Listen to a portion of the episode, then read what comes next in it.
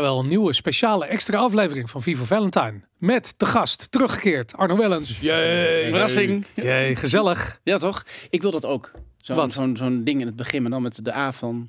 De A van, van. Valentine.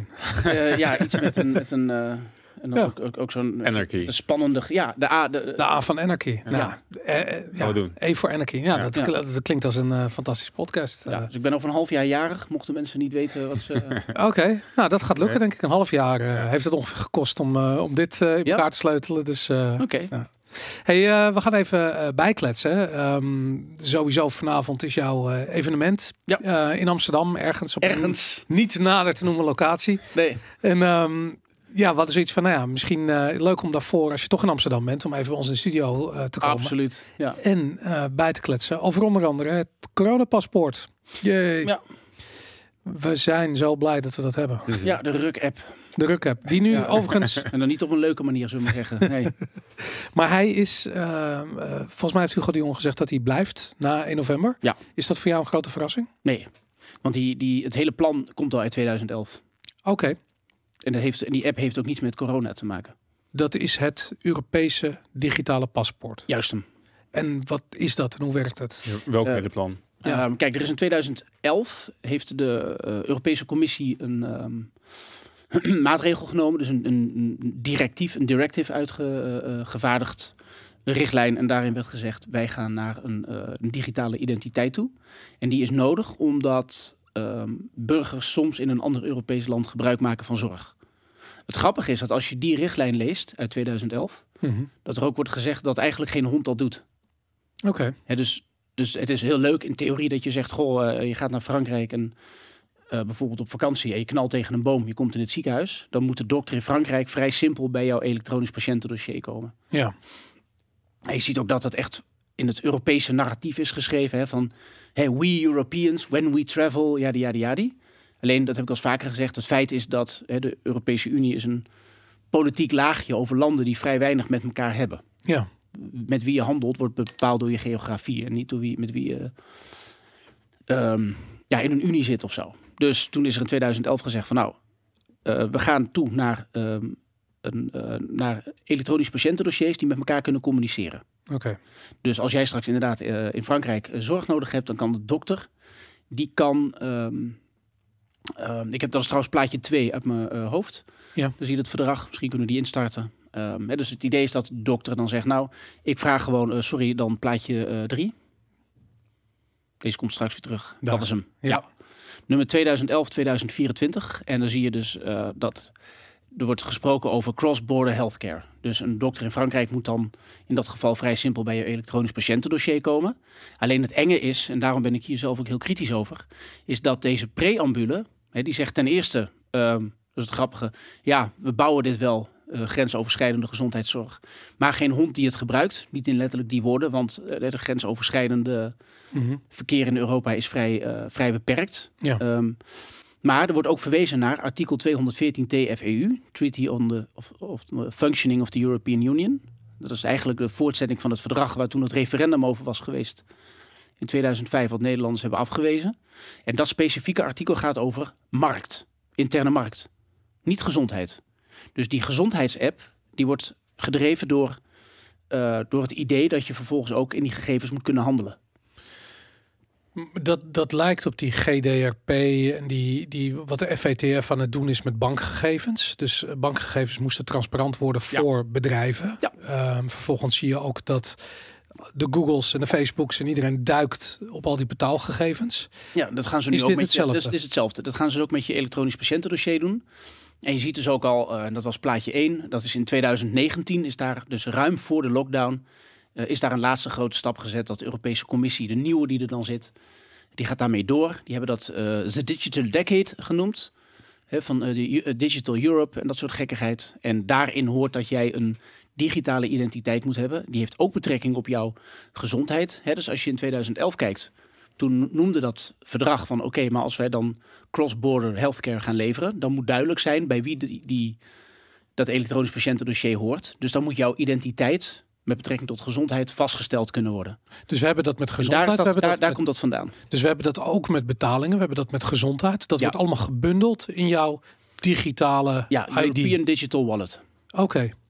Een En- identity eh, wallet, ja. Kun je daar nee tegen zeggen? Nou, wat je kunt doen is je kunt nu je elektronisch patiëntendossier Afschermen. vernietigen. Ja.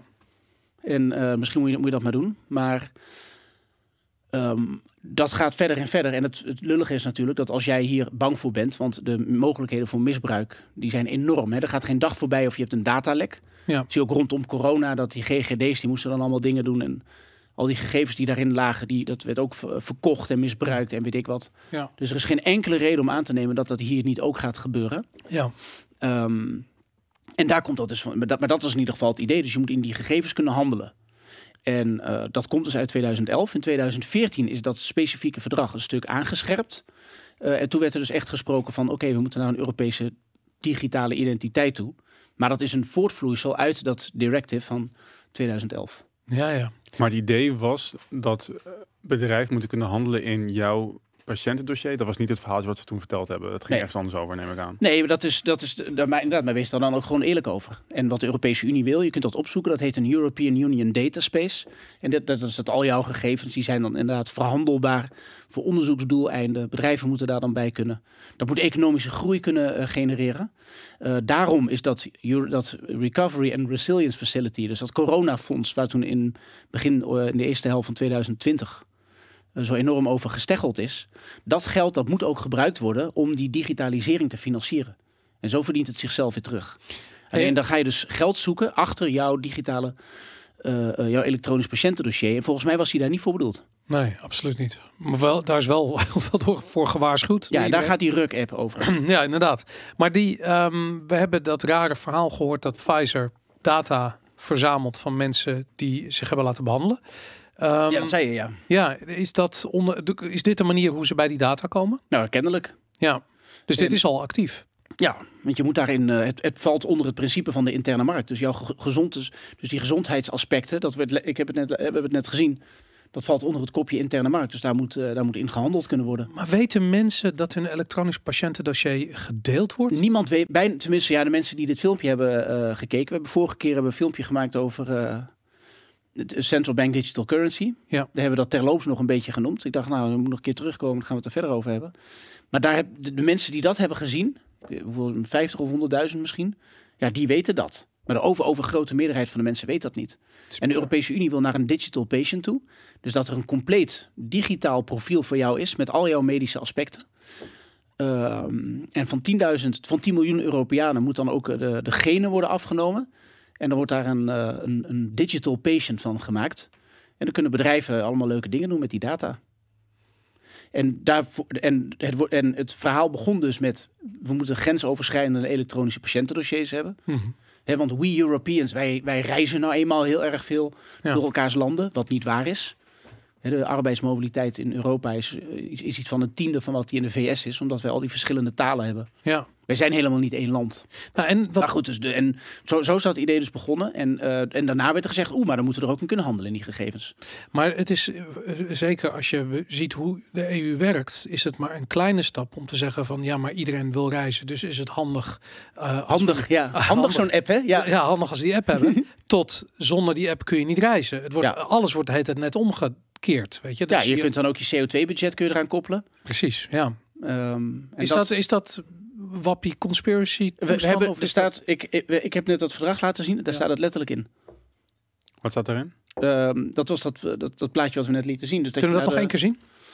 de- Daar is dat mee begonnen. Dus de directive on the application of patients' rights in cross-border healthcare. Je kunt het, eh, ja, ik zal dan die link hieronder uh, onder het filmpje stoppen. En je kunt het helemaal lezen. En daar wordt gewoon gezegd van, we gaan een... eh, Oh, in dit document. Dus niet per se op deze pagina, maar Nee, in het document. maar zo, zo kun je inderdaad zien dat, het, dat die echt is. Ja. Linksboven zie je het 4 april 2011. Ja. En een logisch uitvloeisel is dat je vervolgens ehm, naar een Europese digitale identiteit toe gaat. Dus, als, dus die app die wordt hier ook om, om deze reden ook gebouwd. Ja. En het stomme is, als je nou bijvoorbeeld gewoon op corona-app frequently asked questions, Ja. als je dat gewoon intikt in Google, hè, dus als mensen zeggen, "Hmm, wappies, maar ehm, ik doe het even preemptief inderdaad. als je dat gewoon doet, dan, dan, dan staat er van, eh, nou oké, dus die QR-codes en die health, eh, die apps die je dus door heel Europa hebt, dat moet ook vanuit Europa komen. Ja. Ja, dat is niet omdat dat, dat handig is. Ik bedoel, wat kan jou nou schelen welke app een een of andere fin heeft? Maar dat, dat moet. eh, hè, ik bedoel, een land kan dat ook gewoon lokaal regelen. Ja. Alleen maar die app heeft dus helemaal niks met corona te maken. De corona-app is er, dat, dat is gewoon je uitvloeisel van jouw eh, Europese identiteit. Eh, en als je gewoon zoekt op eh, Frequently Asked Questions corona-app, dan kom je op de website van de Europese Commissie. En dan staat er die inter, interoperability. Ehm, dat, heeft te maken, dat heet het e-health network. Dus de elektronische Europese gezondheidsnetwerk, de, de Health Union. Mhm. En dat stamt uit 2015. Dus in 2015 is er al gezegd van ehm, we moeten dit op Europese schaal doen. En in 2015 heeft de Europese afdeling van de World Health Organization eh, ook gezegd van nou de vaccinatiebereidheid moet omhoog. En dat gaan we op Europese schaal doen. En het staat gewoon allemaal op de website. Het is geen, het is geen wappie-achtigheid. Toen, is, toen heeft de Europese Commissie dat aangegrepen om een stap verder te zetten in termen van Europese integratie. Ja. Toen kwam corona en toen werd dat corona, dus toen werd dat maar losgelaten op corona. Van ja, nu moet het eenmaal. Want Maar in, in ja. 2015 moest de vaccinatiebereidheid omhoog voor wat? Voor hele andere dingen dan corona. wa- welke andere dingen? Ja. Eh, polio, geloof ik. En eh, Griepgek. ja, gewoon de, gewoon de standaard. eh. Maar waarom? Ja. Wat, wat is het? Omdat, nou ja, kijk, vanuit, vanuit puur vanuit, vanuit WHO-oogpunt kun je dat begrijpen. Dus zeker voor corona, hè, dus de, de, de vaccinatiediscussie is natuurlijk veel harder geworden. Dus vroeger zou ik ook gewoon zeggen, ja, als je je kind niet laat vaccineren, ja, zou, dus de antivaxers, dan zou ik inderdaad zeggen, oeh, dan ben je wel een beetje een wappie. Mhm. Maar mensen zijn nu met betrekking tot corona en die, die vaccinatie veel kritischer, wat ik snap. Want het, Ja. het wordt er veel sneller doorheen geramd. Eh, en het is veel ernst, het is veel minder ernstig, hè, dat corona, met name voor kinderen, dan bijvoorbeeld die, die rotziektes zoals polio en dat soort dingen. Ja. Dus dat je daar kritischer bent over de coronavaccinatie, nou, dat begrijp ik volledig. Alleen dat, dat die hele machine, die machinerie, die is gebruikt voor die andere eh, bewezen nuttige hè, polio, eh, mazelen, noem ze maar op. Dat wordt nu losgelaten op corona, terwijl dat virus lang niet zo dodelijk en schadelijk is. Maar Alleen dat, die machinerie die was dus al in gang gezet. Maar ik, ik heb juist het sociale aspect daarvan, of het sociologische aspect daarvan, is dat wat je ziet op het moment dat eh, eh, in landen of in gebieden waar vaccinatiedrang hoger is, dus bijvoorbeeld dat het verplicht is om naar school te gaan, om al je eh, als kind al je vaccinatie te hebben, dat soort dingen. Ehm, daarin zie je eh, dat de bereidheid om dat daadwerkelijk te doen lager is. Dus we hadden een enorm hoge vaccinatiegraad in Nederland. Daarom verbaast het me ook dat we opeens die, die, die verplichtingen, die drang krijgen. Ja, maar, Terwijl die, je- maar dat gaat dus niet over corona. Nee, dat snap ik. Dat is het hele punt. Dus die, Maar waarom zou je dat dan in Nederland uitrollen als die, als die bereidheid al zo gigantisch hoog was? Omdat, omdat die, die, die RUK-app, ehm, dat is een uitvloeisel van je Europese identiteitsbewijs. Dus we gaan om- naar een Europees paspoort toe. Dat is dit. Dus omdat de algemene vaccinatiebereidheid gemiddeld gezien in heel Europa laag is, hebben wij gewoon te maken met de repressie die eigenlijk bedoeld was voor, Voor, anderen, veel, ja. Portugal en Griekenland. ja, er wordt gedaan alsof het één land is. ja. En het enge hieraan is dat je, je, kunt, het, je kunt het ook niet tegenhouden. Hè, dus in een functionerende democratie, de Europese Unie is geen democratie, het is een autocratie. ja. Eh, want eh, er is op een gegeven moment gezegd, nou, we gaan samen die interne markt bouwen. Ehm, de interne markt met de kernlanden. Dus toen, toen we nog een Euro- Eu- Europese economische gemeenschap waren. Dus de, de, dus de reactie op de oorlog van we gaan samen handelen, rijk worden enzovoort. Dat aspect van Europese integratie is een succes. Ja. Ehm, en toen, toen is men verder gegaan en verder gegaan. En eh, werd er een euro gebouwd en allemaal landen erbij gehaald die, er, eh, die, die daar niets mee, die er helemaal niet bij passen. Alleen de instituten. Zijn niet mee opgebouwd. We hebben bijvoorbeeld wel een euro, maar we hebben geen ministerie van Financiën op Europees niveau ja, dat ingrijpt bij een crisis en dan middelen heeft. dat is duidelijk. Ja. Dus, dus als je dan een financiële crisis hebt, dan ga je op dat moment ga je, gaan de ministers van Financiën ruzie met elkaar maken. Ja. Nou, dat is, een, eh, dat is gewoon een democratisch tekort. Dat is een institutioneel probleem. Het, er ontbreekt iets dat nodig is, nodig is om er een succes van te maken. Toch wordt er dan doorgeramd. En dat noem ik het euro-evangelie. Dus het is, eh, je kunt je echt soms afvragen waarom eh, eh, eh, bepaalde dingen zijn gedaan. Maar goed, wij hebben dus een Europese Unie die institutioneel gezien past bij een vrijhandelszone. Ja. En nu gaat diezelfde Europese Commissie, dat was vroeger een secretariaat, eigenlijk dat gewoon bepaalt van, oké, een stekker in de Europese Unie moet die twee of drie centimeter uit elkaar zitten. Hè, Een aardlekschakelaar zit die boven of onder. Gewoon dat soort standaarden die inderdaad handig zijn voor handel. Dat Ja. deed men eerst in Brussel. En nu trekt die Europese Commissie met toestemming van de regeringsleiders, anders kan het niet, die trekt allemaal dingen naar zich toe eh, die zeer ingrijpend zijn in jouw leven. Zoals eh, ja, eigenlijk paspoorten uitgeven. Dat is gewoon iets wat een soevereine overheid zou moeten doen. Ja. En de Europese Commissie trekt dat naar zich toe. Maar je hebt in Brussel je hebt geen parlement. Er is feitelijk geen Europarlement. Mhm. Ik zie nu al de reacties eh, hieronder van, van mensen zoals hey, Sophie in het veld en zo. Die dan, wat, er is geen parlement? Er is geen parlement? Hm. Wat doe ik dan de hele dag? Ja, je doet geen flikker. Dat is heel simpel, want het, eh, het, ja, het, het Europees parlement heeft geen recht van initiatief. Oké. Je kunt artikel 225 van het Verdrag ter Werking van de Europese Unie, hetzelfde verdrag waar het artikel van die interne markt in stond, dan staat dat een Europarlementariër, die mag een vraag stellen aan de Europese Commissie van waarom de fuck doe je dit? Mhm. En dan kan de Europese Commissie, die moet dan een verklaring geven waarom ze het antwoord weigeren. Ja. Dat is de enige bevoegdheid, controlerende bevoegdheid die het Europese parlement heeft ten opzichte van de regering. Ze mogen Ja. niet amenderen. Ehm, ja, maar dan kan het ook weg. Dan kan het- Ja, ze, kunnen niet een commissie wegsturen. Ze kunnen niet. Dus ze hebben eigenlijk totaal geen macht. Dus als jij nu, het stom is ook dat hè, die, eh, die Ursula von der Leyen, die heel, zo heel enthousiast over is, die hebben wij ook de vorige keer nog eh, laten zien dat ze zei van ja, now we have the funds. Ja. Dus ze wilde altijd al die integratie hebben, maar nu heb ik de middelen, dankzij corona. Ze stond nog net niet te juichen. Ja. Ehm, zij noemt in haar laatste speech hierover van oké, we gaan al die dingen doen met AI, we gaan de digital patient maken, genen opvragen van mensen, digitale profielen maken, European eh, Union Data Space, al die dingen. En dan zegt ze ja, maar het is eigenlijk hartstikke gevaarlijk.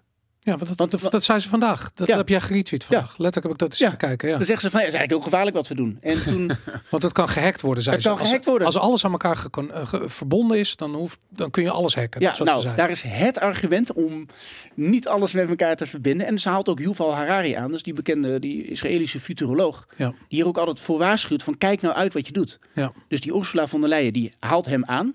Die zegt van ja, nou, die meneer die waarschuwt hiervoor. Ja. En dan gaat ze door. Maar, maar en als dat is zich het moment. indekt. Ja, daar had je je. Maar dan moet je een democratie hebben. Dan moet je een goed Kamerlid hebben. Een Pieter Omzicht of een Renske Leijten. Die dan die mevrouw aan haar jasje trekt en zegt: Waar de fuck ben je mee bezig? Doe eens eventjes rustig. Ja. Heb je al nagedacht over de risico's? Wat zijn de baten? Willen mensen dit überhaupt wel? En dat mechanisme van een controlerende, controlerend parlement. Dat direct gekozen wordt door het volk. En dat dus het volk kan vertegenwoordigen en zijn controlerende taak op die manier uitoefent. Dat bestaat in Brussel niet. Nee. Dat is het enge. Dus daarom is het een autocratie. ja, dat is duidelijk. Maar jij zegt net dat die, het hele idee zeg maar, van de QR-codes die we nu zien, dat zou er dus al komen los van corona. Ja. Maar, met dan, Want dat, want dat is je Europese identiteit. maar dan met dezelfde restricties, want nu word je dus, je wordt tegengewerkt als je niet laat vaccineren of testen, weet ik veel wat. En binnenkort misschien alleen maar als je jezelf laat vaccineren. Dat, dat, dat had niet gehoeven, inderdaad. Dat is het. Oké, la- laat ik dat wel goed zeggen, inderdaad. Dus die, je had sowieso je Europese identiteitsbewijs gekregen. En dan zouden daarna, als je nu geen corona had gehad, dan hoefden regeringen dat niet te gebruiken om met betrekking tot een pandemie dan ehm, men, eh, mensen beperkingen op te leggen en zeggen van oh, je mag niet naar het café of eh, weet ik wat. Of naar het, naar het theater. Maar het, die, die app en die Europese identiteit eh, en dat de Europese Commissie dat moet doen, Mhm. Ehm, kijk, 2012 is een heel belangrijk jaar, want toen zijn eigenlijk al deze stappen gezet. Eh, dus in 2011 hadden we nog eh, de, een niet functionerende Unie, met name in financiële zin. Toen is er een motie aangenomen in het Europees Parlement ehm, als reactie op het jaar, de bespreking van het jaarverslag van de ECB. En toen zeiden die Europarlementariërs van, joh, eigenlijk doet die ECB allemaal dingen waar die bank niet voor bedoeld is en die eigenlijk die instituten die ontbreken zouden moeten doen. Dus toen hebben ze de regeringsleiders opgeroepen in de Europese Raad, zo werkt dat, opgeroepen om. eh, ik weet de motie niet uit mijn hoofd, even dat nummer, maar ik zal hem, in de, ik zal hem zo opzoeken en erbij zetten. Hè, dus om werk te maken van die, van die federalisering en van die instituten. Dus van een machtigere centrale overheid in Brussel. Zonder de macht van het Europees Parlement te vergroten. Wat dus per definitie antidemocratisch is. Mhm. Dus de Europese Unie is in de kern antidemocratisch. Ehm, en eh, in, op een hele grote eurotop in februari 2013. eh, toen is eigenlijk eh, is dit allemaal uitgerold. En toen is er ook gezegd van ja, we moeten naar eurobonds toe. Ehm, en alles wat, wat nu gebeurt, eigenlijk is daar een uitvloeisel van. Hey, maar even de, de, haast hè, die we nu zien, die heel erg aan corona wordt opgehangen. Ja. Die in mijn ogen heel erg te maken heeft met de, de, de, de grote monetaire reset waar we middenin zitten. Want Ook dat nog, ja. ja, onze op schuld gedreven economie of op schuld gebaseerd geld. ehm, dat loopt ten einde. Ja. Eh, je kunt niet eeuwig geld blijven eh creëren, want inflatie op een gegeven moment slapt alles. Eh, dus we moeten over naar iets anders. Ja. Daar zit nu haast onder. Denk je dat de druk waarmee we dit, eh, of eigenlijk de, de tempo waarmee we dit uitgerold zien worden, heeft dat meer te maken met medische actualiteit of meer met monetaire Met actualiteit? monetaire actualiteit, absoluut. Want je gaat nu. ehm, kijk, wij gaan naar central bank digital currency toe. We Ja. gaan naar een afschaffing toe van contant geld. En dat hebben we de vorige keer genoemd. Dat is dat die centrale banken. eh, we hebben nog die, die mooie meneer van de Bank of International Settlements. De Dikkert. De, de- ja, jij noemde hem de belichaming van, eh, van de inflatie. dat vond ik toch Hoe heet hij ook alweer? Fatshaming. Eh, Karsten. eh, Karsten, eh, ja. ja. inderdaad. Ehm, een Mexicaan, geloof ik. Ja. Ehm, maar ja, kijk, die, die zei dat al. En ehm, ik ben hier ook vaker op aangesproken dat mensen zeggen: Oh, je bent echt een complotwappie dat je dat, dat je dat doet en dat je dat zegt. Mhm. Maar Dat je, wat- dat je wat zegt? dat ik zeg dat de central bank digital currency eraan komt dat het een vervanging is voor contant, contant geld. Maar, het is, maar het is super logisch. Nog maar Maar keer is toch ook al een gegeven? Dat is toch geen geheim dat ze daarmee bezig zijn? Nee, absoluut niet. Maar ook de reden, hè? want het grappige is, dus als je de, er wordt er gezegd van ja, nou contant geld dat zorgt voor klimaatverandering, krijg je dat soort onzin en er kunnen virussen op zitten. Ja, dat. Je moet het wassen. Ja, je moet het, eh, Letterlijk. Ja, le- letterlijk moet je het, Ja. ja. ja. Krijg je allemaal dat soort onzin. Eh, maar wat gewoon een feit is, en zoek nou gewoon het jaarverslag van de Centrale Bank van Zweden, de Riksbanken, van 2016 Mhm. en de Centrale Bank van Maleisië in 2017. Zij zijn eigenlijk een beetje de eerste die dat noemen. Hè, dus ik, ik heb als hobby dat ik alle jaarverslagen van alle centrale banken en waar het kan van alle banken lees. Dus als ik iets zeg van, oh, goh, ik ben ergens op gestuurd, dan komt het omdat ik het ook echt heb gelezen. En ik ben zo'n Ja. beetje de enige journalist in Nederland die al die gekkigheid leest. Misschien wel ter wereld. Ja, ik heb, ik heb letterlijk wel eens een keer een moment gehad dat ik eh, voor, voor mijn boek, voor het onderzoek, ik wilde me gewoon weten, hè, als wij bijvoorbeeld op Europees niveau al die schulden, eh, al dat geld aan elkaar uitlenen, Ja. eh, bijvoorbeeld via die steunfondsen. Hè, dus Nederland leent dan een bepaald bedrag uit aan bijvoorbeeld Griekenland om banken te saneren. Ja. Hoe moet je dat financieel verantwoorden? En dat gaat om gigantische bedragen. Ja. Dus eh, nou, dat staat ergens helemaal weggestopt in een verdrag. In de European Accounting Standards, eh, punt 34 eh, uit mijn hoofd. En dan wordt dus gezegd dat eigenlijk, hè, dus als, als Nederland 10 miljard euro aan Griekenland geeft, dan is dat altijd 10 miljard. Ook als je erachter komt dat ze het nooit kunnen terugbetalen. Ja. Dus heel veel van dat geld komt nooit terug. Dat weten we nu al lang. Maar er is besloten om dat niet op, op die manier te boekhouden. En toen heb ik een keer naar Brussel gebeld, naar zo'n ambtenaar, zo'n archivaris die erover gaat. En die zei van, nou, ik heb deze tekst op de website gelezen, maar ik zou voor mijn eh, archief graag ook de originele tekst willen hebben. Zou, zou je daar een kopietje van willen maken? En toen nou, legde hij die telefoon neer, moest ik heel lang wachten. Mhm. En eh, nou, hij kwam nog net niet kuchend weer naar de telefoon, want dat ding lag onder een laag stof.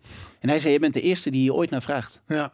Dus letterlijk, ik ben letterlijk de, de enige die zich afvraagt van al die geldstromen, zijn die wel op de juiste manier verantwoord? Ja. En, eh, maar goed, op die manier kom ik, loop ik tegen dingen aan. En de discussie over eh, central bank digital currency, waarbij je dus inderdaad complete digitale controle hebt over wat mensen met geld doen, die discussie die komt op het moment dat centrale banken ontdekken dat je bij negatieve rente vluchtgedrag in contant geld krijgt. Dat hebben ze ontdekt. Ja. Daar heb ik precies één minuut voor nodig Daar om dat je één- precies, daar hebben zij ontdekt. Ja, oké. En eh, dat is ook dat rapport van de Bank of International Settlements van eh, Karsten. On- van die Karsten van On, eh, eh, on, on the Digital Currency. Eh, 2018 was dat. Daar wordt er verwezen naar een studie van de ECB uit 2016, waar inderdaad wordt gezegd van, hé hey, verdorie, als wij dit doen, dan gaan mensen weglopen naar contant geld. Ja. Maar omdat die rente in, van op dat moment nog niet super diep negatief was, was het effect beperkt. Maar door de oorzakelijk verband werd wel getrokken door de centrale bank. Dus je kunt je voorstellen als die rente verder naar beneden gaat, als je door blijft gaan met dat beleid, dat Ja. het vluchtgedrag groter wordt. En dan krijg je een zero lower bound met betrekking tot je monetary policy transmission. Dus voor iedere koekwous die mij een complotdenker of een wappie of een weet ik wat noem, de zero lower bound on monetary policy transmission. Dat bedenk ik toch niet? Nou, Ik bedoel, dat lees ik toch ergens. daar, Maar- daar stoot ik toch mijn hoofd tegen en denk ik, potverdikkie, wat gebeurt hier? En in die discussie wordt er gezegd, om die, dat monetary policy transmission, hè, dus jij wordt geconfronteerd met een lagere rente. Het is de bedoeling dat jij dan meer gaat uitgeven. Dus jij moet doen wat de centrale bank, mhm. eh, waar, waar ze jou heen proberen te prikkelen. Maar vervelend, jij luistert niet, jij doet dat niet. Je hebt een eigen willetje. Je gaat vluchten in contant geld. In een wereld met negatieve rente. Verdien je geld als je naar de pinautomaat loopt? Zeg ik heel Ja. Dat is de zero lower bound. Ja, dan moet je contant geld afschaffen. Staat er letterlijk in. Ja. En dan heb je dus je digitale eh, Europese identiteit. Ja, Ja, maar, want die sprong, want dat, je maakt nu de koppeling tussen Central Bank Digital Currency en het EU Digital ID. Dat, is- Dat- jij, dat is één of wordt één. Dat kun je aan elkaar koppelen. Want dan krijg je dus de European Identity Wallet. Waarbij al jouw identiteiten in één worden gevat. En dat, stond, dat, is, dat is plaatje 1 trouwens. Dus het eerste plaatje dat ik, eh, misschien kunnen we die inzetten, daar staat dat gewoon letterlijk in. ja. Eh, dus jammer dat ik dan dit zo stellig zeg, want het was eigenlijk plaatje 4. maar nu, in één seconde, nu, nu, nu weer toch zijn. vier, vier, vier screenshots, Ja, vier, het is het onmogelijk. Waarom? Ja. Zelfs dit lukt al niet. Heb ik zoveel kritiek op de Europese Unie, maar dan lukt dit mij al niet. Nog maar goed, plaatje nu- vier nog heel even zien. Ja. Wat ik, waar ik heel erg benieuwd naar ben, kijk. Dit Nee, dan is het toch drie. En dan, dan eh, Dit was hem dan. ja, dit, dit is eh, dat plaatje waarbij er werd gezegd van ah, de European Digital Identity. Die kun je financieren vanuit, die, vanuit dat coronafonds. Ja, Dus dan wordt er gezegd, ja, corona is heel erg. Dus dan eh, ja, moeten we allemaal geld op een hoop leggen. Ja. En dat geld gaat nooit naar zorg. Ja. Dat wordt nu gebruikt om die digitale, die digitale identiteit eh, op te tuigen. Maar- en iedereen vindt dat normaal. maar heel even. Maar mag ik toch nog één, dat is nog één Ja. ander plaatje, want dan ja, de hebben, we, laatste. hebben we die ook maar gehad. Vier keer scheepsrecht. Ja, hè? Nou, daar gaan we. Even kijken. Oh, Nou, echt niet.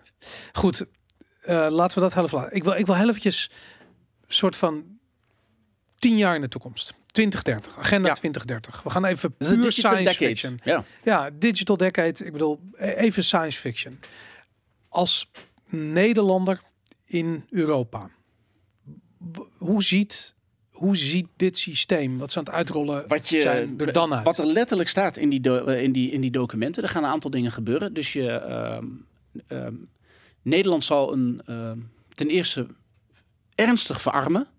Ja. Maar met name de, de werkende mensen, de, middenklasse. Dat komt omdat ehm, er tussendoor... ehm, een, eh, er is ook nog een klimaatakkoord gesloten. Waarbij de Europese Commissie zichzelf het recht geeft om belasting te heffen met klimaat als excuus. Oké, dus wacht even. We hebben CO2-rechten aan je digitale paspoort. We hebben. HELF en we hebben natuurlijk de Central Bank Digital Currency. Ja, en dan heb je dus gewoon één, eh, dan zal je paspoort zijn afgeschaft. Ja. Dan je papieren paspoort, dan kan dat allemaal digitaal met je QR-code. Mhm. En dat gaat dan vanuit Brussel. Maar dan heb je eigenlijk je, eh, je, je democratie afgeschaft. Want dan, dan is er een overheid die dat naar zich toe heeft getrokken. Die niet onder controle staat van het parlement. Dus nog een keer Sophie in het veld. Want iemand gaat dit aan haar laten zien, dat weet ik. Mhm. Van hoe moet je kijken of die drie eh, rare mannen... Maar Hè, wacht dus even, als, als we het, extreem... eh, over, over haar zeggen. Maar dat is wel, dat is, er is geen Europees parlement. Dus we gaan naar een autocratie toe, een digitale autocratie. Waarbij inderdaad wordt ge, eh, waarbij al je transacties digitaal zijn, die zijn in te zien. Mhm. Eh, in de Franse Senaat, eh rapport d'information nummer 457, heb ik een filmpje op mijn eigen kanaal, arnowellens.eu, heb ik dat opgenomen. Daarin wordt gezegd dat als alle uitgaven digitaal zijn, dan kun je, die, dan kun je de bankgegevens van, men- van mensen ook gebruiken om, ehm, om, om opsporing te doen. Dus zij Ja. zeggen letterlijk, stel dat iemand ontkent dat hij corona heeft en ook quarantaine weigert, Mhm.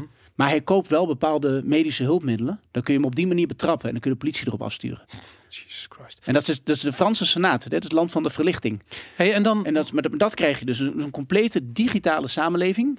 maar die Met daar overheen dat, dat, dat klimaatding uitgerold. En dat gaat ons verarmen. Oké, maar die verarming. eh, we zien nu al grote eh, protesten. In ieder geval bijvoorbeeld in Frankrijk. Ja. Frankrijk was het al aan de gang eigenlijk. In Zuid-Europa is het helemaal de coronapas geworden. In Nederland zien we dat ook. Zometeen, eh, we hebben al een huurprotest gehad Ja. eh, in Nederland. Zometeen ga je voedselprotesten krijgen, energieprotesten. Ja. Ehm, fast forward een, een paar jaar. En ik heb zoiets van, ja, ze worden nu al gek als iemand een gallig bij een optocht voortduwt op een Ja. invalide stoeletje. Wat denk je dat er zo meteen gaat gebeuren? Nou, ik denk dat overheden dat met geweld gaan neer- neerslaan. Ja, En de, de overheid en de politie wordt ook steeds gewelddadiger. Ja. Als je naar die coronaprotesten eh, kijkt. ehm, ja, je hebt dan één beeld dat zo'n vrouw gewoon over straat loopt. En dat ze, de, dat ze een halve schedelbreuk krijgt. Omdat iemand van vlakbij een waterkanon erop zet. ja, ja, Maar dan heb je dus gewoon zo'n sadistische politieagent die dat normaal vindt. ja. Dan, moet je, dan kun je zeggen van ja, dat is een geintje van één woud of zo. Maar nee, dat is normaal. Zij vinden het normaal, die politieagenten. Mhm. En nogmaals, zijn hele goede politieagenten. Hè. Ik wil ze niet allemaal over één kam scheren. Er zijn ook mensen die nu bijvoorbeeld ontslag nemen. Of die gewoon zeggen van ja, ik doe hier niet aan mee. Omdat ze bijvoorbeeld niet meedoen aan de medische... Nee, Eh. precies. Die, die, die zijn daar niet voor. Dus ze zeggen ja, ik ben politieagent geworden om mensen te dienen, om mijn volk te dienen en om Ja. eh, eh, boeven en verkrachters en weet ik wat van straat te plukken. Daar, daar haal je je trots uit. En dan moet je vervolgens demonstranten, mensen die gebruik maken van hun grondwettelijk recht op, op demonstreren, die moet je dan kapot mappen. Ja. Ik ken heel veel agenten die vinden dat om te huilen, die vinden dat verschrikkelijk. Ja. En eh, ook bij die eerste coronaprotesten, en dan werd er gezegd van ja, jullie worden. ehm, de demonstratie wordt met grof geweld uit elkaar geracht omdat jullie te dicht bij elkaar staan. En voor straf werden die mensen dan bij elkaar gedreven. Ja, ja. Dan moesten ze vijf uur in de kou tegen elkaar aanstaan. Terwijl dat de manier is om dat virus op te lopen. Vrouwen die moesten pissen tussen de andere eh, mensen op straat. Ja. En eh, er zijn agenten die kennelijk die dat lekker vinden. Die zeggen nou eh, Hugo en Rutte, doe mij nog maar een demonstratie. Een half doorgesnoven. Ja. Maar ik ken ook heel veel agenten en die spreek ik. En dat is gewoon je werk ook als journalist. Hm. En die zeggen ik vind het om te janken. Ja. Ik ben agent geworden om, om viezerikken van straat te plukken. En ik moet nu demonstrerende mensen Oké, kapot maar, dat-. Maar, dat, maar die agent, maar die repressie, die gaat door en die gaat door. da- Het is, dan- het, is, het is niet zo dat de overheid op een gegeven moment het schild neerlegt of die politieagenten. Dus dat gaat dan verharden. Dus we krijgen digitale repressie en fysieke repressie Ja. op straat. En, maar, en het mooie is met die digitale repressie is dat je mensen gewoon kunt afknijpen. ja, Je kunt gewoon verbieden dat ze dan met de trein gaan reizen op een bepaald moment. kun je precies zien wat iedereen doet. Dan kun je, kun je een portemonnee blokkeren. ik, ik, ik Da- persoonlijk... daar, gaat digital, daar gaat central bank digital currency over. Het gaat over controle. Ja. Ja, maar het, gaat, het is ook een antwoord op geldcreatie. Kijk, de, eh, Absoluut, want dan kun je dus ook naar je diep negatieve rente toe. dat ook. Maar je kunt ook de, het geld wat in omloop is, dus namelijk de velocity van het geld, Ja. kun je ook sturen. Dat is nu natuurlijk het grote probleem. Dat zit allemaal in die bubbels, onder andere onroerend goed. Ja. Ehm, en dat kun je niet sturen. Op dat ogenblik kan het wel gestuurd worden, want er zijn CO2-grenzen waardoor je niet te Ja. veel uit kan geven aan dit en niet te veel aan dat. En geen aandelen Shell en dit en dat. En wat er dan Ja. weer toevallig goedgekeurd wordt. Dat kun je dus allemaal sturen Ja. met central bank digital currency. Ja, ik, ik vind het. eh, ik, word, ik word daar naar van. Ik ook. Ik, maar, ik, hou, er- ik, hou, ik hou daar niet van. Dat, maar ik stuiter Maar ja. dus tussen, tussen dat toekomstbeeld en zoiets van. eh, want ik heb je namelijk letterlijk een keertje gevraagd, volgens mij toen we een van de eerste items samen deden. Van denk je dat eh, Rutte echt gelooft dat hij met zijn beleid de gezondheid bevordert van, de, de- laten we zeggen, de coronasituatie in Nederland? nee. Dat hij dat helpt. nee, kijk, wat ik altijd eh, heel fascinerend vind, is dat. Toen zei je overigens ja, dat, dat, dat hij inderdaad eh, eh, dit doet om een, een, een gezonder Nederland te creëren, om coronarisico weg te nemen. Ja, hij, ik denk inderdaad dat hij overtuigd is van dat wat hij doet goed is. Mhm. Maar het, het hele ding daarachter, en hij gelooft daar ook, en het is gewoon een kaag, hè? Dus hij heeft, hij heeft gewoon dezelfde mening als Kaag over die Europese integratie enzovoort. Maar kijk, bij D66, als je naar de D66-borrel of het congres gaat, eh, sowieso een aanrader, want dat is één grote oppikplek. Ehm, ja, daar heb je... Maar goed, die, ehm, nee, die zijn gewoon eerlijk. Kijk, in dit geval, ja, sorry. ik- ik- was- deze Ze zijn eerlijk. Ja. ik dacht het wel even af. Eh, nee, maar de, ehm, ehm, zij, de, D66 zegt, wij zijn voor die Europese federalisering. Ja. Wij snappen dat dat geld kost en dat die Europese instituten nodig zijn. Maar die willen wij dan ook opbouwen. En daar zijn ze dus eerlijk in. Eh, ik heb op zo'n congres een keer Wouter Koolmees gesproken, heb ik in mijn boek genoemd.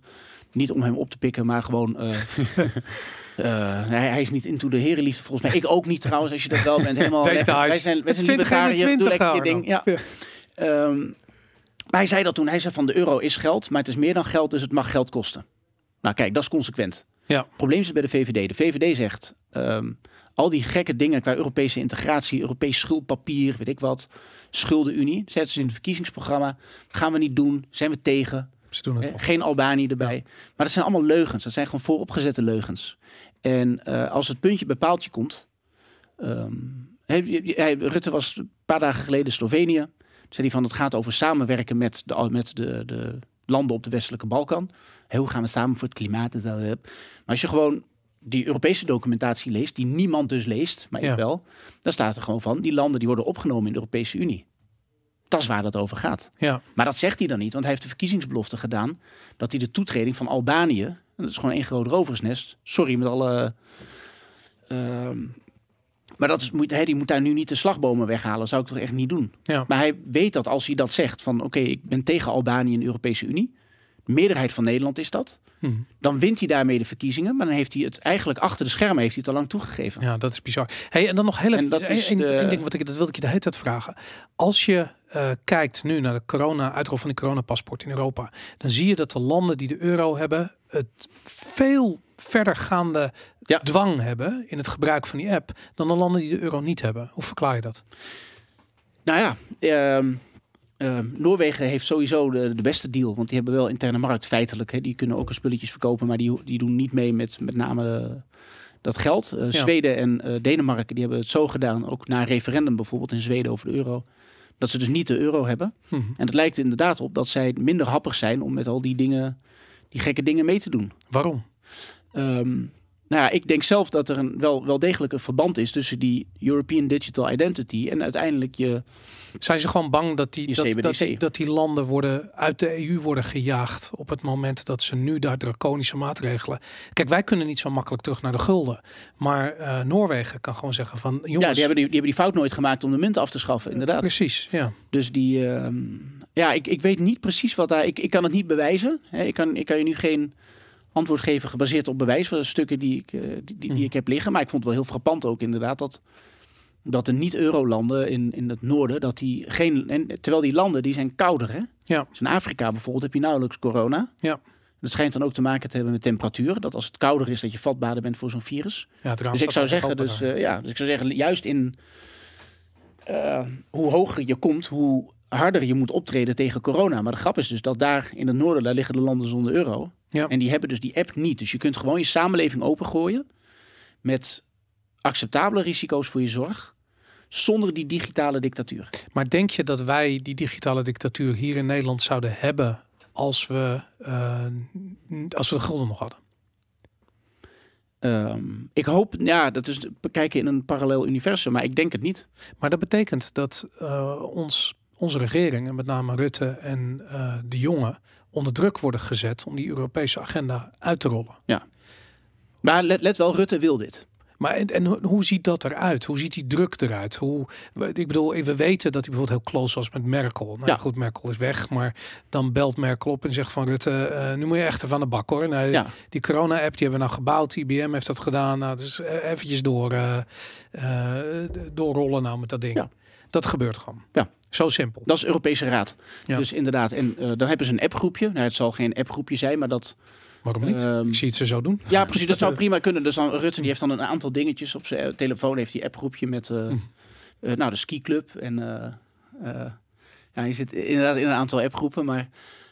nou, eentje daarvan zal zijn Europese Raad. Van oeh, Europese Raad. Dat heb ik. Oh ja, ja, eurobonds gaan toch door. Dus, Ja. En als Merkel dat wil en Frankrijk heeft Merkel zover gekregen om dat te doen, dan gaat Rutte niet in zijn eentje dwars liggen. Maar hij kan, maar het punt is, hij kan het wel. Hij heeft een vetorecht. Ja. Alleen een paar dagen na de verkiezingen had hij een brief geschreven samen met, met de socialistische Spaanse premier van dat Nederland af moet van zijn, van zijn soevereiniteit en zijn vetorecht. Bizar. Vlak na de verkiezingen, terwijl hij demissionair is, Ja. omdat hij onrechtmatig heeft gehandeld tegen mensen en kinderen en omdat hij eh, le- letterlijk zijn eigen burgers tot zelfmoord is- aanzet met zijn onrechtmatige gedrag. Maar hij is letterlijk... Na die verkiezingen doet hij dat en mensen pikken dit. Ja. Daarom, daarom zeg ik, van, ja, die hele di- digitale dictatuur, en de, de meerderheid is zo. Ja, omdat de meerderheid van de Nederlanders echt serieus slapen. En ik haat Ja. de term. Ik haat de term wakker worden. Ik haat de term slapen en schiepel en weet ik veel. Maar je, je, Het is wel zo. het, is, het is gewoon aan de hand. Mensen zien het niet, terwijl het voor hun neus speelt. Omdat ze gewoon afgeleid zijn door die, door die coronaworst Ja. eigenlijk die daar bungelt. Ja. Ja, ik had bijvo- bijvoorbeeld een geinig dingetje. Had, je, je had met Nieuwsuur, had je eh, Marielle Tweebeke en Matthijs Bouwman. Ja. Die is een huiseconoom. Die maken dan een topic over central bank digital currency. En dan zeggen ze van ja, maar dan is alles digitaal. Want alleen kwetsbare oudjes gebruiken het nog. Ja. Contant geld. En dan zie je wat blinde mensen over straat lopen. En die zeggen, oh ja, ja, ik kan niet op mijn telefoon. Dus ik heb contant geld nodig. En, dan, en oude mensen en zo. Mm. En er wordt gezegd van ja, maar in de digitalisering, wat moeten we dan doen met die arme oudjes? En ehm, maar het, het punt van die diep negatieve rente, hè, dus naarmate je rente verder afgaat van de zero lower bound, Mhm. hoe kwetsbaarder je monetary policy transmission is, dus hoe slechter dat werkt, dus hoe harder je moet ingrijpen, zeg maar, dat hele Ja. aspect van die negatieve rente, wordt daar niet genoemd. Dus ik had daar een stukje over gemaakt. Dus ik had een aantal documenten die, wij ook, die ik hier op tafel heb eh, gelegd, had ik in een stukje gevat. Eh, en ik had toen een op Twitter had ik dat gezegd van ja, inderdaad, oude mensen en contant geld, kwetsbaar, oké vooruit. Maar waarom laat je het aspect van negatieve rente weg? Ja. Want daar begon het mee. Ja. En dan word je geblokkeerd. Joh. Ja, Dus dus, ook Dat- door Matthijs Bouwman, die zegt, ja, een blok. ja, omdat zij gewoon niet een andere mening kunnen verdragen. Nee. Dat is bizar, want ik vind En dat namelijk- is een, ik, ik zit ook te denken van, hoe kan ik dit nou... eh, hoe kan je dit nou, nou, nou duiden? Kijk, la- laat, ik het, laat ik het zo zeggen. Laat het- al die aspecten die daaraan zitten, hè, dus zeggen, oh ja, klimaat en zo, want ja, dat is eh, wel milieuvriendelijker. Moet je je voorstellen, jij, jij gaat naar huis ehm, en je zegt tegen je vrouw van, eh, ja, kun je nog herinneren dat we vorige week dat er een pakketje werd bezorgd en dat we niet thuis waren? Mhm. Ja, vervelend, vervelend. Dan zeg je, nou weet je wat, we moeten drie Braziliaanse fitnessmodellen van tussen de 25 en de 30, vrouwen, Mhm. al een beetje verschillend kleurtje, dat kan daar. Die moeten wij hebben, die komen bij ons in huis wonen en hun ding doen. En, en die drie vrouwen, ja kijk, want dan zijn we met drie extra in het huishouden. Het is makkelijk. En dat is handig. Eh, eh, handig, net als die app, handig. Want als dan iemand komt dan, om een pakketje te brengen, is de kans groter dat Dat er iemand thuis ja. is. En dat, dat is het voordeel van die Braziliaanse fitnessmodellen die dan aerobics gaan doen eh, op je slaapkamer. Weet ik ik krijg dat er thuis niet doorheen. Nee, dat denk ik ook niet. maar vreemd genoeg, Gaat inderdaad, dat, dat nieuwsuur. Een heel, ja, precies. Gebruik, doe, doe, doe eens kijken wat er gebeurt. testen. Het Ja. zou kunnen dat een kijker dit nu doet thuis. Ja.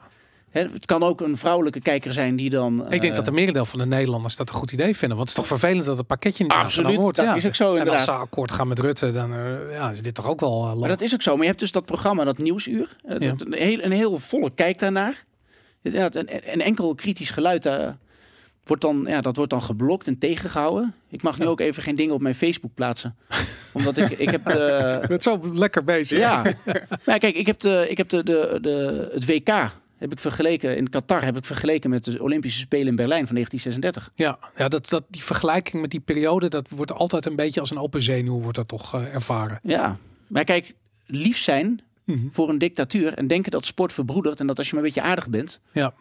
Ja, er is ook eens een keer een bomaanslag gepleegd op Hitler en die mislukte. En toen kreeg hij gelukstelegrammetjes uit België en Nederland. Ja. Van de koningshuizen. Zo van, nou, eh, we hopen dat de heer eh, Hitler eh, spoedig herstelt en zo. Ja. Dus dat lage, kruiperige gedrag, ook naar andere dictaturen, dat dat jou redt. En dat zien we En dat is niet zo. En Nee. dat, dat is de les hè, van eh, Winston Churchill zei het al.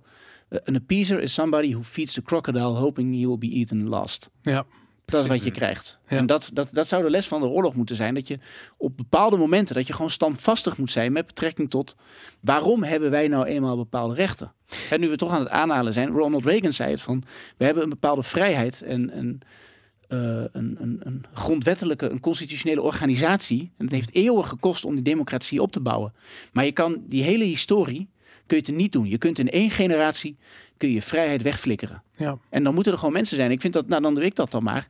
Die daar gewoon vraagtekens bij zetten. Van wat zijn we hier in godsnaam eh, aan het doen? En het valt mij op dat de overgrote meerderheid van Nederland, die kijken dan tv, die zien dan nieuwsuur en denken, oh ja, handig, een digitale munt. Ja. Dan ziet de overheid alles wat ik doe en ik vecht tegen klimaatverandering. Alsof dat verband er is. En er is niemand die zegt, even jaarverslag van de centrale bank lezen. Matthijs Bouwman die leest dat kennelijk ook niet. Mhm. Ehm, daarin staat gewoon uitgelegd hè, wat je met central bank digital currency kan doen. Hè, net, net als met de Braziliaanse fitnessmodellen. Ja. Die zijn er om eh, pakketjes aan te nemen en ja, misschien meer. Ja. Maar nie, een, een, hele, een heel volk laat zich daar gewoon inlullen. Ja. Maar, maar hoe komen we hier weer uit dan? eh, uit de Europese Unie. Al die dingen. eh, En hoe gaan we dat voor elkaar krijgen? Ja. Ik zou dat zou dat zou dat zal een kostprijs hebben. Ehm, kijk, de Europese Unie, ik zeg dat altijd, dat zijn de drie M's: markt, migratie en munt. Mhm. Eh, markt, dus de, de Europese gemeenschap die we tot 1993 hadden. Eigenlijk, hè, dus tenminste, toen werd het de afschaffing aangekondigd met Ja. het verdrag van Maastricht. Dat was een succes. Mhm. Als je die interne markt houdt, maar je neemt afscheid van die stomme euro. ehm, en je doet ook al die andere gekkigheid niet. Ja. Hè, dus, dus je gaat je elektronisch patiëntendossier koppelen aan dat van Albanië en Bulgarije. Gigantische criminaliteitsrisico's. Want ja, dat moet van de interne markt. Artikel 214 Ja. TFEU zagen we net. Ja, dan hoef je al die dingen ook niet te doen. Maar die interne markt. Het- Dus de deal die Noorwegen heeft bijvoorbeeld. Mhm. Hartstikke rijk land, goed georganiseerd. Ligt echt niet alleen maar aan olie. Ja. Ehm, en je hebt ook landen met heel veel olie die arm zijn. Dus ehm, dan heb je wel je interne markt. Dan heb je weer controle over je migratie. Dan ben je dus af van totaal ongecontroleerde Hè, dus het, het chaosmodel rondom migratie. Mhm. Dan kun je bijvoorbeeld ook weer eh, woonbeleid eh, doen. Dan hoef je al die rare stikstofregels, dat soort dingen. Weet je wel, dat we een stikstofcrisis hebben. En dat je daarom gaat zeggen van ja, eh ja, het is een Europese richtlijn uit 1992, eh, beste daklozen, blijf jij nog maar even onder een brug liggen. Ja. Hoe haal je het in je hoofd? Waarom haat je je mensen zo? Al die dingen, daar kun je, met, kun je dan mee kappen. En de economische schade daarvan is zeer beperkt. En Die hoe, gaan we dit voor elkaar krijgen? Hoe, gaat het, hoe gaan we 5 miljoen Nederlanders aan hun verstand krijgen dat we weg moeten uit de EU? Ehm, ik, ik hoop dat iemand een, een app kan maken waardoor alle tv's kapot gaan. Weet je, dat iedereen die, oh hier, ja leuk, een Ja. klimaatneutraal muntje. eh. Weet je, al, die, al die bagger, dat moet, dat moet gewoon weg. En alleen, de, kijk, de, het, de, de wal keert het schip ooit. Dus Welke wal is dat? Is dat Eh, een monetaire wal of is dat een, een de- de- privacy wal? Of is ik denk dat je op een gegeven moment... ik- ik- Laat ik het zo zeggen. eh, ehm, wij zijn nu veel verder zonder echte protesten Mhm. Dan, dan wat ik ooit voor mogelijk had gehouden. Ja, ik ook. En ik, ik, ik zeg dat als ik ben erin teleurgesteld. Dat, dat, dat Nederlanders dit gewoon en masse laten gebeuren. Ja, En degenen die kritisch zijn, die worden dan weggezet als de wappies. ja.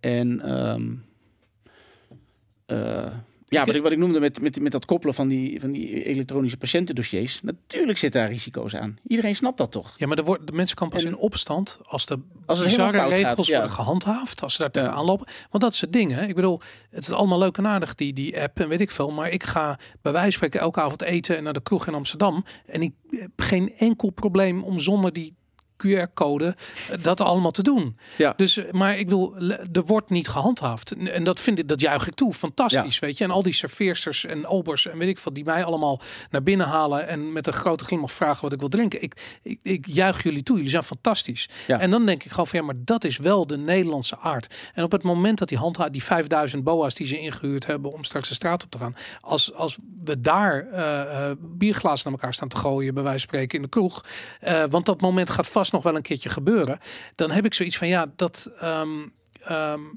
dan gaan mensen wel een grens trekken. Dan zijn ze het wel zat. Want dan hebben ze namelijk, kijk, een, een eh, ja, sorry. Nee, gewoon. Maar dan heb je dus een situatie waarin eh, onredelijkheid ook daadwerkelijk in de praktijk wordt gebracht. Terwijl nu kunnen we er nog van weglopen. Ja, maar ik- oké, kijk nou eens. eh, het is een van die dingen waarbij je ziet dat, dat onze financiën aan het ontsporen zijn, bijvoorbeeld. Dat Ja. is je huizenmarkt. Ja. Nou, in de jaren negentig was het zo dat een, een huis was vier keer zoveel waard als het modaal inkomen. Ja. Dus dan met vier keer één salaris kon je een huis eh, krijgen. Ja. Dat zit nu op de tien. Ja. De kloof tussen een modaal salaris en een gemiddeld huis is een factor 10. Hoe ver ga je dat laten ontsporen? Ga je naar 11, 12, 20, 30? Absoluut. Waarom, waarom stop je niet bij 5? Waarom werd er niet bij... Maar je kunt Toen- niet toen een ponzi-scheme hypotheek- afbouwen. Dat is het probleem met geldcreatie. Ja, absoluut. Een Ponzi-scheme gaat knallen. Daar zijn, daar, zijn, daar zijn we het eens. Maar ik zie dat ook gebeuren. Dat Nederlanders... Hè, je hebt nu dan die discussie over de... eh, waar je in welke box van je inkomstenbelasting je huis moet stoppen. Ja. Eh, als mensen die, mensen die accepteren wat er gebeurt met die central bank digital currency, wat gewoon meer belasting is. Ja. Je, hebt, je betaalt dan negatieve rente, dat kun je ook gewoon vermogensbelasting noemen. Nou, terwijl dat wordt geopperd, krijg je ook dus vermogensbelasting op je reeds afgeloste huis. Mensen snappen niet En wat dat- het gevolg daarvan is. Precies. ook, want dat is nu een discussie. Maar dat Eh, gaat wel, dat, dat glijdt wel. En dus er zijn het Malieveld, eh, er, daar staan nog allemaal grasprieten, die hadden helemaal platgestampt moeten zijn. ja. Maar, Maar- Karel, Karel Marx zei het al, in Nederland mag je niet over gras lopen, dus daar daar heb je geen, eh, demonstreren ze niet. Maar het is wel zo, Nederland laat dit gebeuren. En je hebt nu gewoon een situatie dat voor de werkende middenklasse jeugd, Ja. zonder rijke ouders, heb je geen toekomst. Nee. Het, het, zoals Pieter Omzicht het zo mooi noemt, het sociaal contract. Dus dat je, als je een beetje redelijk bent, je, je werkt, je... eh, je hoeft niet eens super slim te zijn, maar je hebt, je hebt op een gegeven moment zeg je van nou, ik ga wat maken van mijn leven. Ja. Ehm, dat je gewoon met een fatsoenlijke baan in de zorg bijvoorbeeld, hè, zorggeld, Mhm. dat je daarmee een bescheiden, maar wel leuk, gezellig huisje kunt hebben. ja.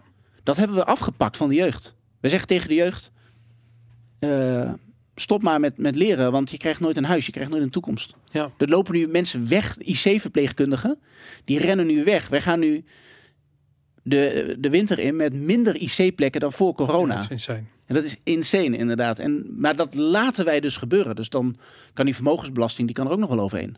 Denk je dat als we een andere, een Dus ik, eigen denk, ik weet niet waar dat... Waar dat eh, nee. Als, als, als wij in Nederland zouden zeggen van wij gaan weer terug naar een soevereine eh, geldstandaard. Een soort van, we willen de gulden die we zelf in Nederland Ja. hier creëren. eh, en we, we waarborgen dat er bla bla bla, geen geldcreatie, weet ik veel. Ehm, is dat een manier om die stroming uit Europa tegen te gaan? Ja, maar dan ehm, als je dat, dat zou doen, maar ik ben daar voorstander van, hè? Dus je hebt de discussie over eh, eh, de Great Reset en de Big Reset van Willem Middelkoop. Ja, Ehm, die twee worden dus verwaard, maar dat is dus niet de bedoeling. Dus de Great Reset is dat je eigenlijk je democratie nog verder sociale Zodat je, dat, eh, ja, zodat je dat Ponzi-scheme nog eventjes in leven kan houden. Mhm. Uh, maar de, de big reset, dus de, de Willem Middelkoop variant, is dat je gewoon dingen gaat doorstrepen. Ja. Dus dat je gewoon letterlijk gaat zeggen van nou, de hypotheekschuld op een bepaald huis is belachelijk hoog. Is veel hoger dan de vervangingswaarde bijvoorbeeld. Lijkt mij uiterst logisch dat een schuld op een huis bijvoorbeeld, dat die niet hoger zou moeten zijn dan de vervangingswaarde. Ja. Bij elk ander goed in je economie is dat zo. Ja. Ik bedoel, je kunt toch ook geen schuld van een ton nemen op een tweedehands eh, auto. Ja. Maar met huizen kan dat wel. En dan zeggen we, oh ja, nee, maar dan is... Dan is en dan zeggen we, als je, moet, moet je je voorstellen, al die rare dingen die, die we doen met huizen. Maar ja, die, dat zeg ik altijd, die hypotheken die zijn weer gesecuritiseerd. Die zitten bij beleggers, die zitten bij pensioenfondsen. Dus op het moment dat je die hypotheken doorstreept, dat je dus echt wat gaat doen aan die huizencrisis. Mhm. Een beleid dusdanig, wat mij betreft, zo liber- liberaal mogelijk. Zodat je gewoon meer gaat bouwen. Ik bedoel, het zijn bouwvakkers die Ja. een huizencrisis op gaan lossen. En eh, geen politici natuurlijk, want die kunnen niet zo goed timmeren. Ja. Maar als je dat zou doen en op dusdanige wijze dat de huizenprijzen weer dalen, dan zit je dus met al die hypotheken op topniveau. Ja. Daar, de- daar, daar denken heel veel mensen niet over na. Maar die huizencrisis gaat om die reden ook nooit worden opgelost. Nee. Je hebt, die, je hebt die tekorten nodig. Je hebt je stikstofcrisis nodig. Je hebt je massale immigratie nodig. En je hebt gewoon een ellendige jeugd zonder toekomst. Dat heb je nodig om dat Ponzi-scheme in leven te houden. Ja. Want zodra je dus inderdaad gaat zeggen, nou, je gaat dat doorstrepen, die hypotheken, waar ik, waar ik wel groot voorstander van ben. Waardoor het in prijs weer bereikbaar wordt voor iedereen. Ook de, de werkende. Maar er moet wel geldcreatie stoppen. Dan moet je geldcreatie stoppen, inderdaad. Dan moet die, eh, en daar zit een heel financieel systeem achter jouw hypotheken. Dan vallen de banken om. Dan vallen de banken om. En dat kan heel snel gaan. Want die banken die moeten een, eh, die hebben een Basel 3 rapportage, zoals dat heet. Dus weer de Basel in termen van de Bank of International Settlements. Die, eh, er wo- worden ook allemaal eigenschappen toegedicht die natuurlijk niet waar zijn. Maar wat die gewoon doet, is dat zij banken vertellen hoe ze hun eh, eigen solvabiliteit moeten berekenen. Ja. Hoe ze hun balans moeten opmaken.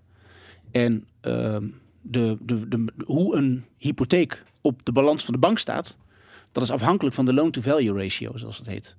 Dus als je een eh, uiterst risicovolle hypotheek hebt. En nou zie je ook hoe dat hele financiële systeem, hè, waarom dat gewoon één groot Ponzi-scheme is. Want dat was, al, was het al vanaf het begin. Dus in de, in de jaren tachtig is er gezegd van nou.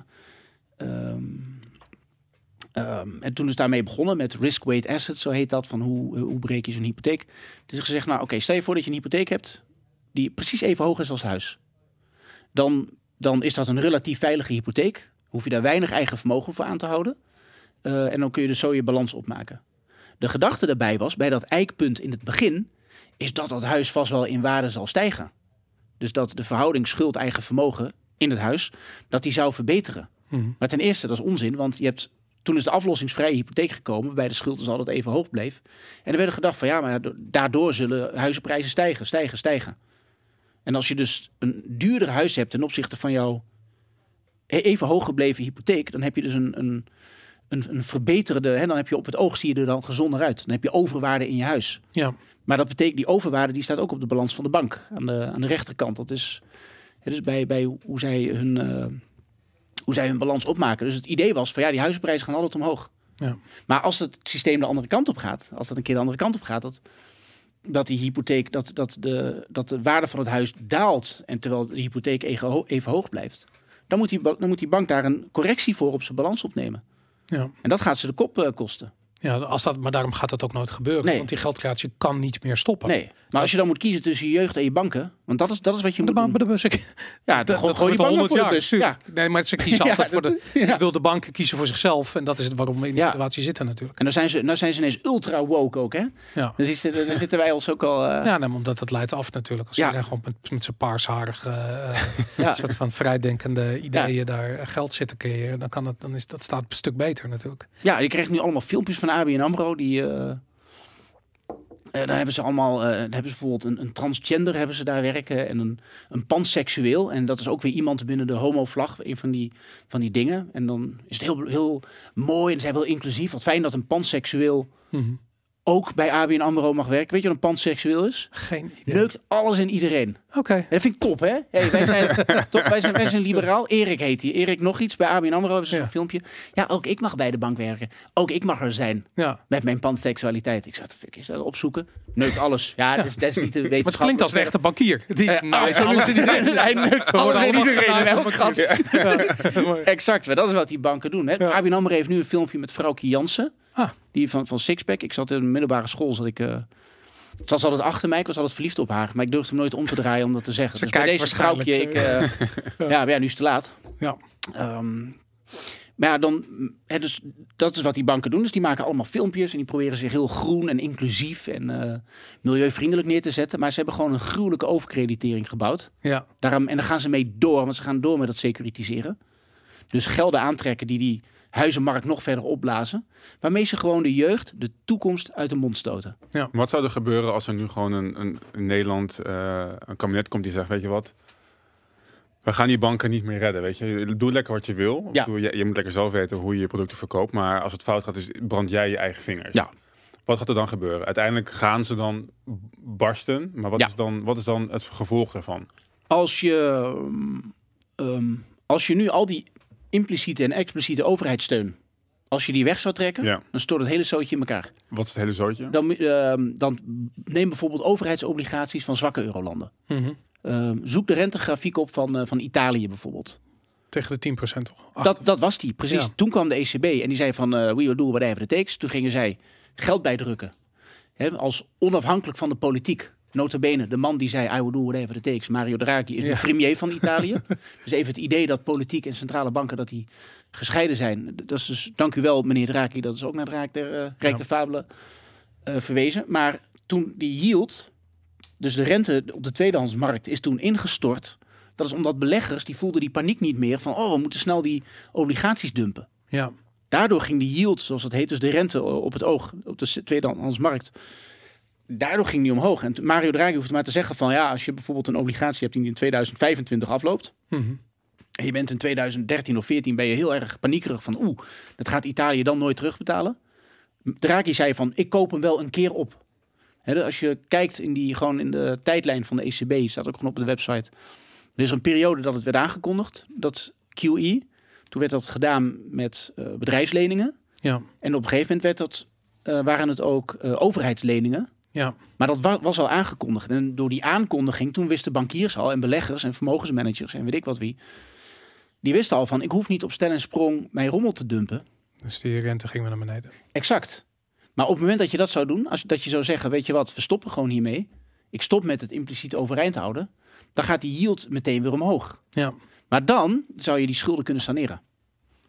En dan heb je, dan heb je niet je great reset, maar de big reset. Ja. En op het moment dat landen zeggen, ehm, wij, wij stoppen daarmee, Mhm. ehm, dan, dan stort dat in. Het grappige is dat rondom Brexit, hè, als we met Brexit toen duidelijk, het, eh, er was steeds allemaal nieuws in die periode, als je dat terugkijkt, van gaat het wel door, gaat het niet door, gaat het wel door. Elke keer als er iets gebeurde waardoor het Brexit-kamp, dus de, de, de Brexiteers dreigden te winnen, dan had dat effect op de financiële markt in Italië. Ja. Want dat, dat een brexit geeft aan dat het gevoel voor solidariteit, als je het aan de bevolking laat liggen, is niet zo groot Nee. dat die hoge waarderingen ook van die obligaties te- terecht zijn. Dus eh, op een gegeven moment was, werd er iemand vermoord, dat vond ik heel raar. Joe Cox, dat was een parlementariër en die was heel erg pro-EU. Ja. En eh het waren heel veel mensen die, die namen aan van, oeh, dat is zo schokkend. Hm. Nu zal het voorkamp, het Remain-kamp, zal wel winnen. Ja. En eh, toen gingen de koersen van, I- van Italiaanse banken, die gingen door die moord omhoog. Jesus Christ. Omdat da- daarmee werd dan aangetoond dat, waar, dat kennelijk of waarschijnlijk het wel goed zou zitten met die solidariteit. En toen kwam Brexit en toen stortte het weer in. En Maar is dat niet de wal die uiteindelijk het schip keert? Gewoon de bevolking die zegt van ik wil dit niet meer. ja, maar die, ehm, zeg maar, de, hoe de bevolking zich nu door Erik van ABN AMRO, de panseksueel, eh in, in al zijn gaten laat nemen, laat ik het zo maar zeggen. Wat ik net al zei, ja, ik, die, die, die, dat schip is al een stuk, eh, dus die Ja. eh, Amerikaanse nucleair aangedreven Ja, maar we zien het nog niet. Het aircraft probleem carrier, is, die, mensen, die gaat al door de... maar, mensen zien het nog niet. En het ding is je ook ziet met, toch geen huizenmarkt? Ja, maar mensen hebben zelf een huis. Meerdere, nee, er, zijn, nee, er is geen land ter wereld waar zoveel mensen een huis hebben. Die mensen zijn zich allemaal miljonair aan het Ja, die rekenen. rekenen zich rijk. Ja, Want maar die, denken dat ze zes ton krijgen voor een huis zometeen. Ja. Terwijl ze zich niet realiseren dat je er waarschijnlijk twee keer boodschappen voor doen tegen de tijd dat je ja, hebt. inderdaad. Ja. Dat, eh, ja. Nee, maar, dat, de, maar, maar ze zien toch, die, die, dat, zijn die, dat zijn die bedweterige babyboomers. ja. Eh, ik ga nu, dit gaat me denk ik wat vrienden en uitnodigingen voor feestjes kosten. maar ik vind, het, ik vind dat zulk tuig, jongen, echt. En dan heb je ergens een feestje, bijvoorbeeld. En dan staat er zo'n zo'n ouder van iemand. Die gaat dan de generatie daarna vertellen hoe ze het goed moeten doen. ja. Heeft iemand ja, een, een, een, een middenklasse baan, zeg maar. Dat is ook niet super spannend, bijvoorbeeld. Ehm laatst eh, ergens een, een agent. Staatsobligaties. Nee, die, jongen, daar nee, moet een, je- een huis kopen. Hè. Ah, een Dus, huis eh, kopen. Ja. dat Ja, zo dat soort dingen. Want kijk nou naar mij. Hè. Ja, ik ben ook klein begonnen. Ja, ja, En toen, ja, toen had ik dat huis en toen kreeg ik waarde in dat huis. Dat moet jij ook doen. ja. Het feit dat die generatie daarvoor die overwaarde heeft, betekent dat die generatie daarna in de armoede zit. Ja. En dat willen ze maar niet snappen. Maar je zou denken op een gegeven moment dat bijvoorbeeld dat die oudere generatie dan stopt met die eh, eh, zelfpijperij. Mhm. En gewoon een keer eens kijkt naar de eh, ellende waar de generatie daarna in zit.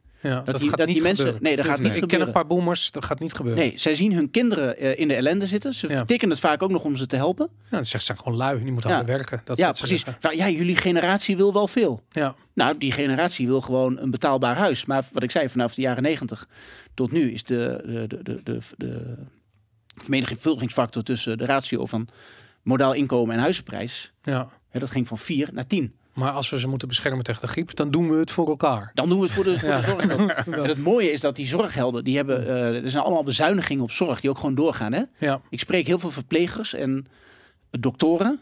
Het grappige is dat KPMG, die heeft nu een app gemaakt, of die, die had een rapport geschreven over die app, Mhm. over de zorg. Dus dan is er een probleem met zorg, pandemie, Mhm. IC-capaciteitsprobleem. Dan gaan we de accountant bellen.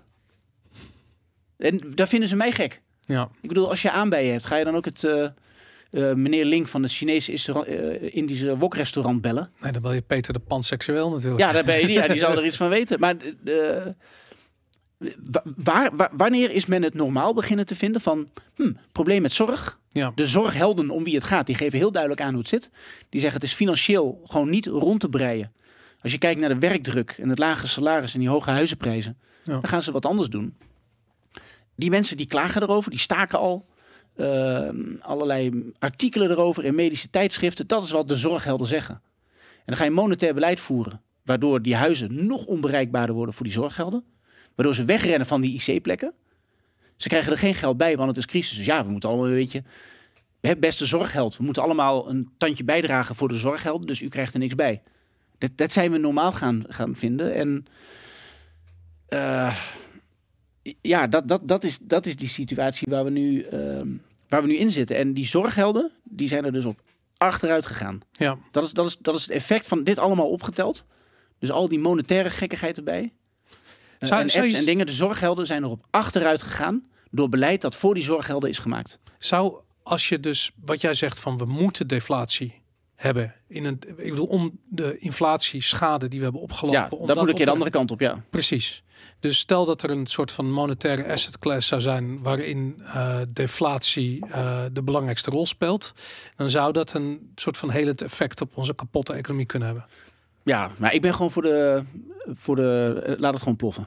Gewoon ploffen. Ja. En dan zeggen mensen, oh, wat, wat, wat, anarchist of zo. Of, weet ik veel. Maar kijk, mensen vergeten dat als je dat bijvoorbeeld met die huizenmarkt zou doen. Hè? Ja. Dat huis staat er nog. Ik ga, je- ik ga je iets heel extreems vertellen. Mhm. Er wordt altijd gezegd, je huis is dan een investering. Dat zijn die afschuwelijke babyboomers. Die dan niet snappen dat, dat het monetair wanbeleid is. Waardoor die waardestijging er zit. Die is eenmalig. Dat gaat die generatie er nooit, daarna nooit meer eh, eh, eh, meemaken. Maar als je dat... en dan zeggen ze, ja, een huis is een investering. Mhm. Ik ga je iets heel extreems vertellen. Weet je wat je ook met een huis kan doen? Je kan erin wonen. Mhm. Dat wist je niet, hè? ja. Ja, dat zegt Robert Kiyosaki zegt Ja. toch? Een, Ja. een huis is een liability en geen asset. ja. Als je, Ja, als je niet verhuurt Ja, inderdaad. ja. Ja. inderdaad. Ja, ja dus, de- ik, dus dan, ehm, dan ga je daar weer naartoe. En dan, eh, ja, dan krijg je gewoon je oude, leuke... Ik, heb, ik ben een, ehm, een boek aan het maken. Tenminste, dat is gewoon een, een, het laatste deel, het laatste extra hoofdstukken bij dat Euro-evangelie. Wat ik, heb. ik noem dat gewoon nostalgie naar de toekomst. Daar sluit ik dan mee af. Dan, zeg ik, dan krijgen we gewoon weer een wereldbeeld, gewoon een idee. Mhm. Dan pakken we de mooie dingen uit de jaren negentig. ehm, die we weg hebben gegooid, die we nooit hadden moeten weggooien. Ja. Die pakken we dan weer terug, maar je accepteert en je houdt je technologische innovatie die je dan wel hebt. Ja. Dus dat je gewoon naar het principe toe gaat dat je met een middenklasse baan op één salaris een huis kunt krijgen. Ja. Ten eerste economisch, it makes perfect sense. Want de productiewaarde van een huis, als je gewoon kijkt hoeveel het kost om het te maken in termen van materialen en manuren enzovoort. Dat kan makkelijk. Je kan makkelijk realiseren. Nogmaals, hoe Pieter Omzicht dat zo mooi noemt met zijn sociaal contract. Mhm. Je kunt dat realiseren. Je kunt tegen je jeugd zeggen: maak nou die school af. Kan ook een MBO-opleiding zijn. Ehm, en dan krijg je dus inderdaad dat leuke huisje. Dan ga je weer naar die wereld toe. Ja. En dat noem ik nostalgie naar de toekomst. Dat is wat je dan krijgt. Dan heb je weer grip op de zaak. Ehm, maar dan moet je dus eh, dan moet je wel uit de Europese Unie. Dat sowieso. Ja. In ieder geval, ik bedoel, het is makkelijker om Nederland mee te krijgen dan om heel Europa mee te krijgen. Precies. En je kunt dan weer lokaal beleid maken. Vet. Laten we het eh, daarbij laten. Ehm, ik verheug me heel erg op jouw eh, bijeenkomst vanavond. Ik ben heel erg benieuwd ja, wat die is gebeurt. ergens in Amsterdam. Ja. ergste in Amsterdam. al, het begint al snel volgens mij. Hoe, laat, Maar, eh, hoe laat gaat deze trouwens? eh, ja, wat, dit, eh, wanneer, ja, wanneer, dat, wanneer dit online gaat, Ja? je? Dit, dit weekend eh, volgens mij. Ah, oké. dus dat dan is het al geweest, ja. Ja, precies. Dat, maar dat mensen dan niet nu dit kijken. Nee, klopt. Als je dit ziet, is het al geweest. Dan ben je te laat. Ja. Maar misschien voor de volgende kun je eh hou arnowellens.eu in de gaten, want daar is eh, de aankondiging voor de volgende, neem ik ook aan. Ja. Als dit een succes Ja, dat vind ik wel. Lijkt me wel inderdaad. Tenzij ze de boel slopen, dan weten we dat ook weer. Top. Nou, fantastisch. Dankjewel Arno voor je komst en eh, tot de volgende. Tot de volgende.